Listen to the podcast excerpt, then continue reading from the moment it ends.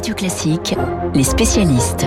7h40 sur Radio Classique, les spécialistes avec ce matin les camarades Geffrier et Doucan pour parler économie et politique. On va débuter avec euh, David Doucan, rédacteur en chef du service politique du Parisien. Bonjour David. Bonjour. Évidemment, vous avez scruté de très près le premier tour de la primaire des écolos. Premier enseignement, c'est très loin d'être gagné pour Yannick Jadot. Oui, il arrive en tête hier soir, mais c'est très court. Il ne creuse pas l'écart. Beaucoup de commentateurs euh, avaient applaudi le nombre d'inscrits à cette primaire 122 000, à la fin c'est 106 000 personnes qui ont voté. Moi, depuis le début, je ne trouve pas cela très impressionnant. Euh, en 2016, la primaire de la droite avait soulevé 4 millions de personnes qui avaient porté François Fillon euh, à la candidature à la présidentielle. Et on voit bien, avec les résultats d'hier soir, euh, qu'on est sur un corps électoral rétréci, non pas de sympathisants de l'écologie, ils sont effectivement des millions en France, mais de militants radicaux qui ont donné presque autant de suffrages à Sandrine Rousseau, une Sandrine Rousseau qui effraiera les Français si elle est désignée, qu'un Yannick Jadot qui peut, lui, peut-être davantage incarner une écologie compatible avec nos sociétés libérales. Alors, presque 28% pour Jadot, 25% pour Sandrine Rousseau et deux visions de l'écologie qui vont se faire face cette semaine, oui, euh, effectivement, les Verts vont nous offrir un vrai débat. Vont-ils choisir Jadot qui peut faire un score l'année prochaine ou Rousseau qui euh, peut à tout moment se rallier à Mélenchon tellement elle est proche de ses idées? Comparons, comparons les deux candidats sur le fond. Jadot pense qu'il faut un écologiste à l'Élysée pour que toutes les politiques publiques voient vert. Mais il ne veut pas, il ne veut pas euh, d'écologie punitive. Rousseau euh, pense euh, quant à elle qu'il faut révolutionner, je choisis le mot à dessein, toute la société, sans quoi on ne parviendrait pas à sauver le climat. Au fond, Sandrine Rousseau, euh, l'écologie, elle en parle peu. Elle parle beaucoup de féminisme, de discrimination. C'est une défenseuse de l'idéologie woke. Euh, elle parle revenu universel à 850 euros par mois. Et puis, je le rappelle, elle pense qu'il vaut mieux accueillir en France les terroristes en provenance d'Afghanistan ou d'ailleurs, car ils seront ainsi plus faciles à surveiller. Tout le monde se souvient de cette énormité.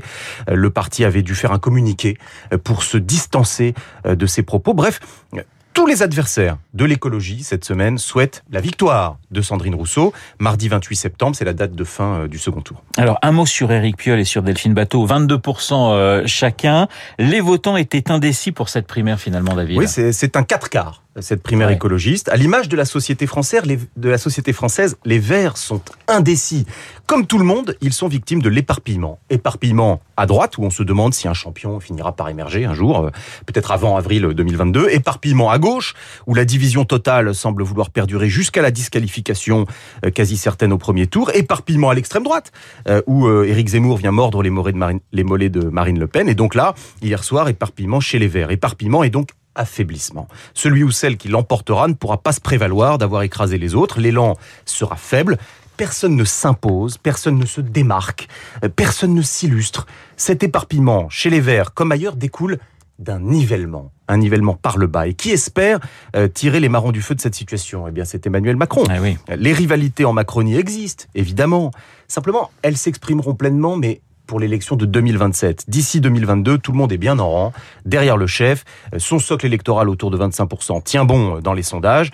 Ce premier tour de la primaire des Verts ne vient que renforcer le sentiment qui domine la rentrée politique, euh, que je résumerai ainsi pour l'instant, pour Macron, Jusqu'ici, tout va bien. Merci David, donc euh, qui nous promet finalement un combat assez serré. Le débat va être très intéressant entre Sandrine Rousseau et Yannick Jadot. On passe à l'économie avec euh, vous, François, François Geffrier. Vous nous parlez d'un petit nouveau au CAC 40, nous met euh, Eurofin scientifique. Et quand il y a une arrivée, cela s'accompagne forcément d'un départ. Oui, bye bye Athos, welcome Eurofin. Alors Athos, qui se présente euh, pourtant comme un leader international de la transformation digitale, 120 000 salariés 73 pays, se fait détrôner par Eurofin, 50 000 personnes, donc plus de deux fois moins.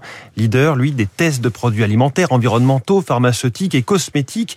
Leader aussi des services de, bioanalyse. Alors, Eurofin, c'est pas une star euh, de l'économie, c'est pas un produit euh, ultra high-tech euh, ou très connu du grand public. Pourtant, on parle d'une très belle réussite.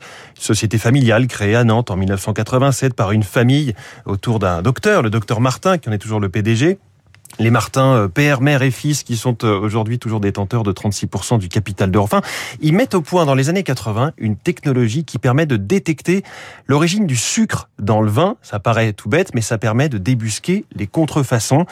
Aujourd'hui, Eurofin s'est euh, évidemment diversifié, l'analyse la composition nutritive des aliments, des aliments plus globalement. L'entreprise sait contrôler des médicaments, la potabilité de l'eau. Et puis, Eurofin s'est développé ensuite, a grossi en multipliant les acquisitions acquisitions de laboratoires. En 34 ans, presque un rachat chaque année en moyenne. Euh, il y a eu des années fastes, hein. 11 rachats en 2017, une vingtaine l'an dernier, année 2020, année Covid, année des tests de dépistage. Là, c'est le jackpot. Le Covid a rapporté à Eurofin 750 millions d'euros de revenus et permis de tripler son bénéfice l'année dernière. Dans le même temps, Atos était en difficulté, son cours a largement baissé et le voilà donc sorti du CAC 40. Alors ça nous rappelle euh, au passage, hein, François, qu'on n'a jamais une place garantie à vie euh, dans le CAC 40, même quand on travaille dans un secteur très porteur. Mais oui, puisque Atos, c'est quoi? C'est l'intelligence artificielle, c'est le cloud, c'est les réseaux. En, de manière générale, on peut se dire qu'on en a plus que jamais besoin, sauf que voilà, parfois la bourse est assez, euh, j'allais dire intrépide, c'est pas le bon mot, et parfois impitoyable avec euh, certaines certaines valeurs. la valeur du titre d'Atos a perdu 40% ces derniers mois. Sa valorisation est aujourd'hui à moins de 5 milliards d'euros. Il y a eu un avertissement sur résultat en juillet. Il y a eu une marge opérationnelle en baisse, le chiffre d'affaires qui est simplement stable. Quand vous avez des objectifs euh, moins bons qu'espérés, la sanction finit euh, par tomber. Le CAC 40, effectivement, un jour, on mérite d'y rentrer, mais ce n'est pas euh, éternel. Il y a un, conseil scientifique. Euh, c'est comme celui qui, conseille le gouvernement euh, dans le temps de Covid. Là, c'est le conseil scientifique d'Euronext qui décide des valeurs qui entrent ou qui sortent de l'indice. Il y a des experts indépendants, on ne connaît même pas leur nom pour, préserver de toute forme de pression. Alors, le, les critères hein, pour être au CAC 40, eh bien, vous aviez notamment la capitalisation, le volume des transactions sur le titre de l'entreprise et la représentativité des, différents secteurs. Il faut que ce soit une photographie quelque part de, de, de la France économique. Donc, petit retour en arrière il y a eu des bonnes fortunes, puis des mauvaises passes. Qui se souvient de Gemalto, par exemple, le champion français euh, que le monde entier nous enviait dans le domaine des cartes à puce Il a raté un virage, persuadé d'être assis sur un tas d'or euh, et que c'était inépuisable. C'est terminé. D'autres exemples d'Assosystème, qui est arrivé au CAC 40 en 2000, qui est reparti en 2002, qui est revenu en 2018. Plus récemment, vous avez Téléperformance qui est rentré, les centres d'appel, et puis euh, Alstom qui a remplacé Accor il y a un an en pleine topette Covid, un, opérateur qui construit des trains à hydrogène tournés vers le futur, qui remplace un géant hôtelier bouleversé par la crise du tourisme. Les spécialistes Radio Classique, François Geffrier et David Doucan. Il est 7h47. Dans un instant, on va parler euh, de la crise entre les États-Unis et la France. Et vous verrez que ce n'est pas la première crise, nous dira Marc